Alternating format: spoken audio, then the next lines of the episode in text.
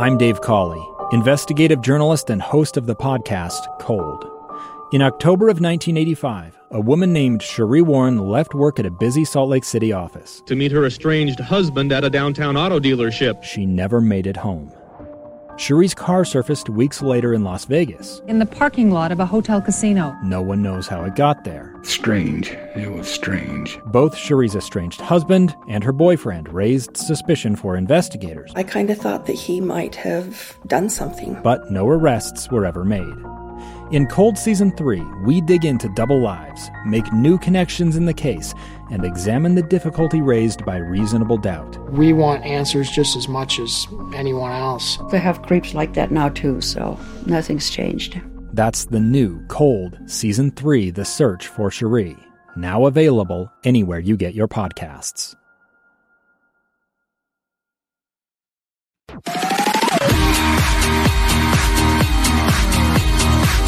Hey, welcome to KSL Plus, the digital only news show where we go beyond the headlines and dive into some of the biggest issues of the day. I'm Matt Rascon. And today we're looking at policing and where it goes from here. We, the jury, in the above entitled matter as to count one. Former Minnesota police officer Derek Chauvin was found guilty. Find the defendant guilty. Of all three charges against him in the death of George Floyd second and third degree murder charges and one count of manslaughter. Find the defendant guilty. He is only the second officer to be convicted of murder in the state of Minnesota and the first white officer to be convicted of killing a black man in that state. The prosecution told the jury to believe their eyes, and referring to that video, of course, seen around the world showing Chauvin kneeling on top of Floyd. And the jury believed it, making their decision after roughly 10 hours of deliberation. All three counts! All three counts! And the reaction from Salt Lake City to Minneapolis was immediate. Make some noise for George! I've literally had anxiety all day.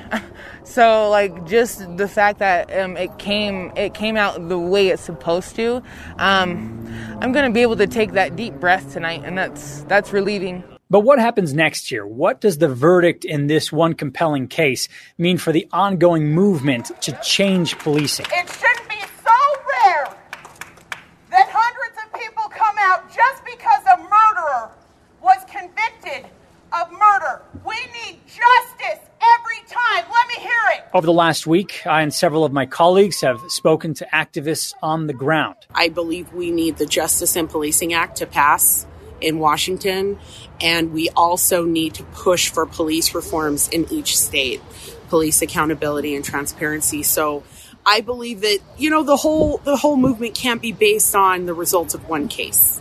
We have to still keep fighting. Justice! When do we want it? Now! And on Tuesday, minutes after the judge read the jury's decision aloud, I sat down with former Salt Lake City Police Chief Chris Burbank. He now works for the Center for Policing Equity, that is, reimagining policing in the society. So, what we do is it is really a bunch of behavioral research scientists, and we look at what's going on. We study the statistics, the data within policing, and then determine the actions of policing, what is leading to the disparity in the outcome. And then we make recommendations of how to change policing, reimagine policing, if you will, in order to make it more equitable, to do away with bias and ultimately racism that exists in the system currently.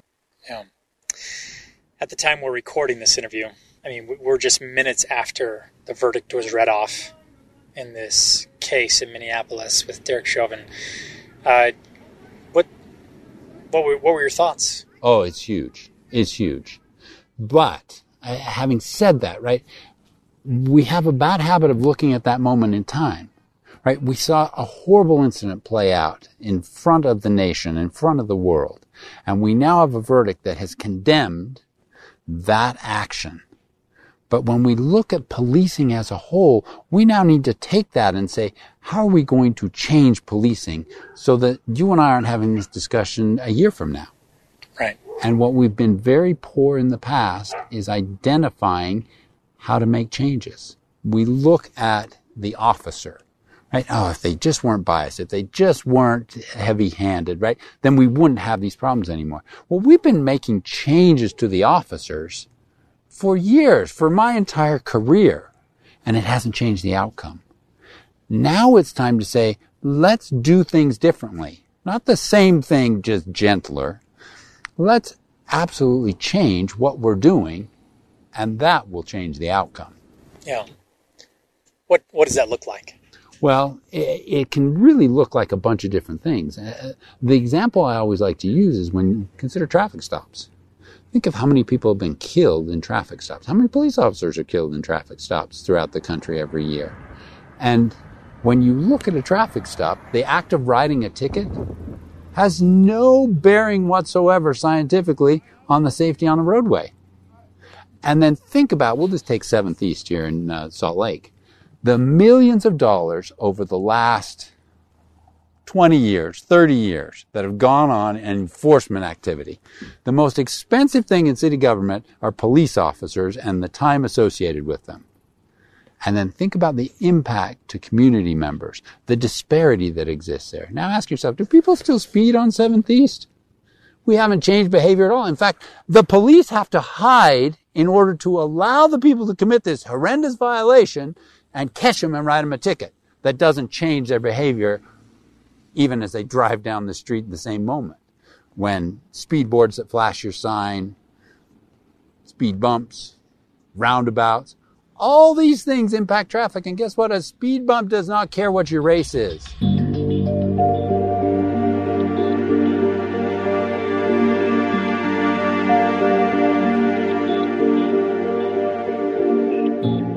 One of the crucial things is we need to change the laws governing use of force, especially deadly force. We need to look at the totality of the circumstance. We need to look at the exigency. Why is it immediately necessary, not just reasonable, necessary. And when you combine those three things, I'm not talking about going and catching police officers after the fact.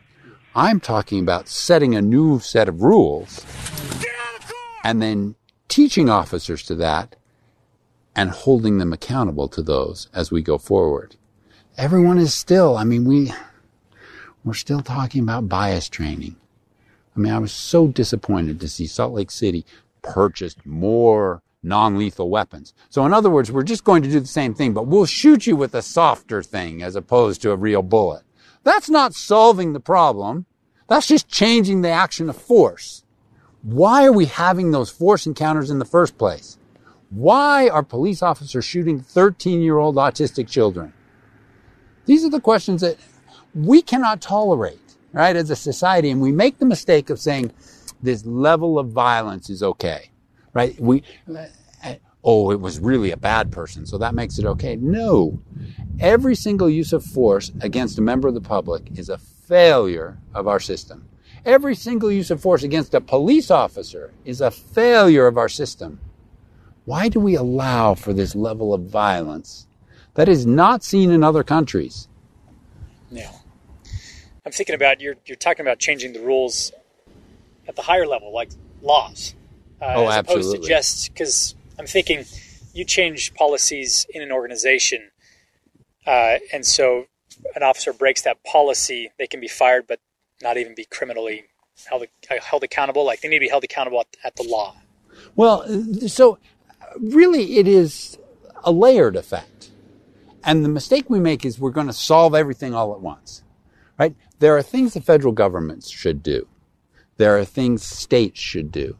There are absolutely things cities and police departments can do. And in fact, some of those things, so if you look at consent searches, as a black man in this country, you are about eight times more likely to be asked for a consent search. The efficacy of that effort, so the time the officer is right, in most cities in the country falls below 3% in many circumstances, it's less than 1% effective. This is stop and frisk in New York City.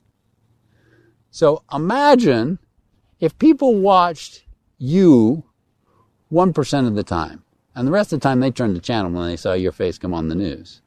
Would you be on the news very long? But yet we pat officers on the back and say, that one time you got a gun, good job, son, this is the right thing to do. And the ancillary impact on society has created generational poverty, generational mistrust, and has put us in the situation we are now. Eh, we have got to change, right? We have the country right now, right here in front of us. Let's change it. I, I, am just insistent.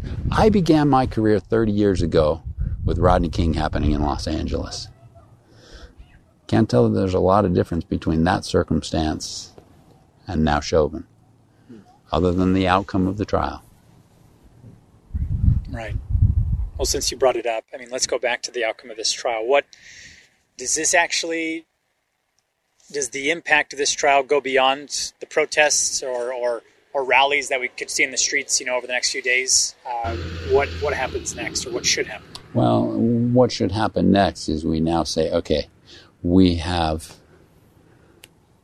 gotten the attention of all the players here, the public, the police, the political entities, right? We have demonstrated that not only is this wrong, but it's criminally wrong.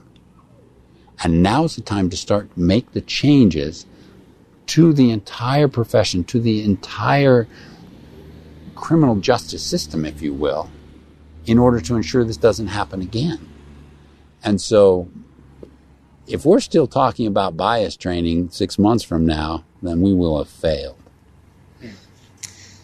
The the things that I've heard brought, brought up are you know um, checks and balances, like an oversight committee, um, you know, mandatory turning on your your video uh, cameras on on the officers and things like that.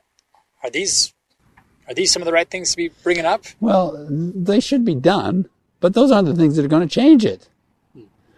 Right? Uh, think about the video camera that we saw in Minneapolis. Derek Chauvin performed for the video. Didn't change his behavior whatsoever.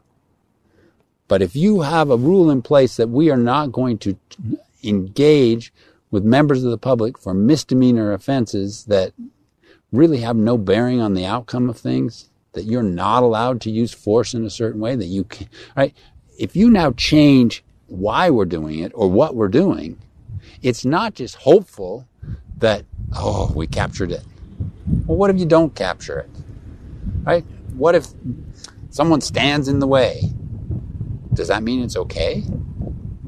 And, and again, this is the the fallacy of policing. We should not accept another person dying at the hands of a police officer or another police officer dying at the hands of a member of the public. This is unacceptable. It, and right, if the rest of the world struggled with the same, you know, issue, then maybe we could say, boy, it's just insurmountable. But proliferation of guns, our acceptance of violence, right? the identity politics. All these things come into play as to why there's a problem in policing. But what we want to do is say, ah, it's policing's problem. It's police officers' problem. This is a societal problem. Racism, right, is not just in policing. It is in education. It's in employment. In fact, more impactful on whether or not someone is going to be in the criminal justice system is their access to health care. And yet we are arguing over things that are not going to change the outcome when we need to look holistically and say, all right, there's a whole bunch going on, and we need to make sure that it's not one extreme or the other, right? I'm I'm in the middle. Let's come to the middle and have some compromise, have some agreement in order to move this forward. Yeah across the board. Across the board. Across the board. We also sat down with Moises Prospero. He's been a juvenile criminal justice social science researcher for nearly 30 years. He now sits on Salt Lake City's newly minted Racial Equity in Policing Commission, so he has plenty he'd like to see implemented. But it's been quite the journey to get to where he is today. When I grew up as a kid, I hated cops. I hated school administrators. They hated me. it was part of the, I'm from El Paso, Texas, El Paso, Texas, which is primarily uh, Latino, Mexican American, and Mexican immigrant too. Uh, and it just was part of our culture that we're not supposed to like law enforcement. I feel I got lucky. I feel I got really lucky that I didn't end up in a worse place, even though I was consistently harassed. Like, like one time, I'm I'm driving back from one city to another. I don't know if uh, I think I was uh, 15 or 16. We were at a party and we had been drinking, right? Uh, but the guys driving, and, and back then the push wasn't as much about DUIs, but you knew enough to this guy's driving horribly, and it's on the freeway, and he's doing all this dumb stuff. I said, dude, let me out. What? Let me out. Oh, no way. So he pulls over and wants to fight me. We don't need to fight. I'm out of the car. Bye. right. And so I'm walking. It's going to take me probably like two hours to get home, but I don't care. I'm, I'm out of that. So what happens? Uh, as I'm walking down the, the highway, uh, a sheriff's uh, deputy stops me, uh, says what I'm doing. I said, just walking home. Um, and so he asked me, have you been drinking? Was, and I thought, well, I'll be realistic. Yes, I did have a couple of beers at this party, but I've been walking for quite a while and I'm quite sober. and this is why I'm walking because this guy was drunk and I didn't want to. So instead of saying, hey, you know what? That was a good choice that you did do that. Bad choice that you did drink. Which you shouldn't. You know what? You live pretty far and this is pretty late. It's dark some of the places I was going to go. Let me give you a ride so you can arrive safely to your home. And we could talk to your mom and dad about this, right? There's still some accountability. Instead, he turned around, knocked you against the, the car, of course, kicked your legs open, uh, uh, you know, the hard search, and then uh, uh puts cuffs on me. And then, of course, oh, they're putting you in the back, they say, oh, I'm sorry, I hit you in the head, you know, getting in. Where did this come from? right?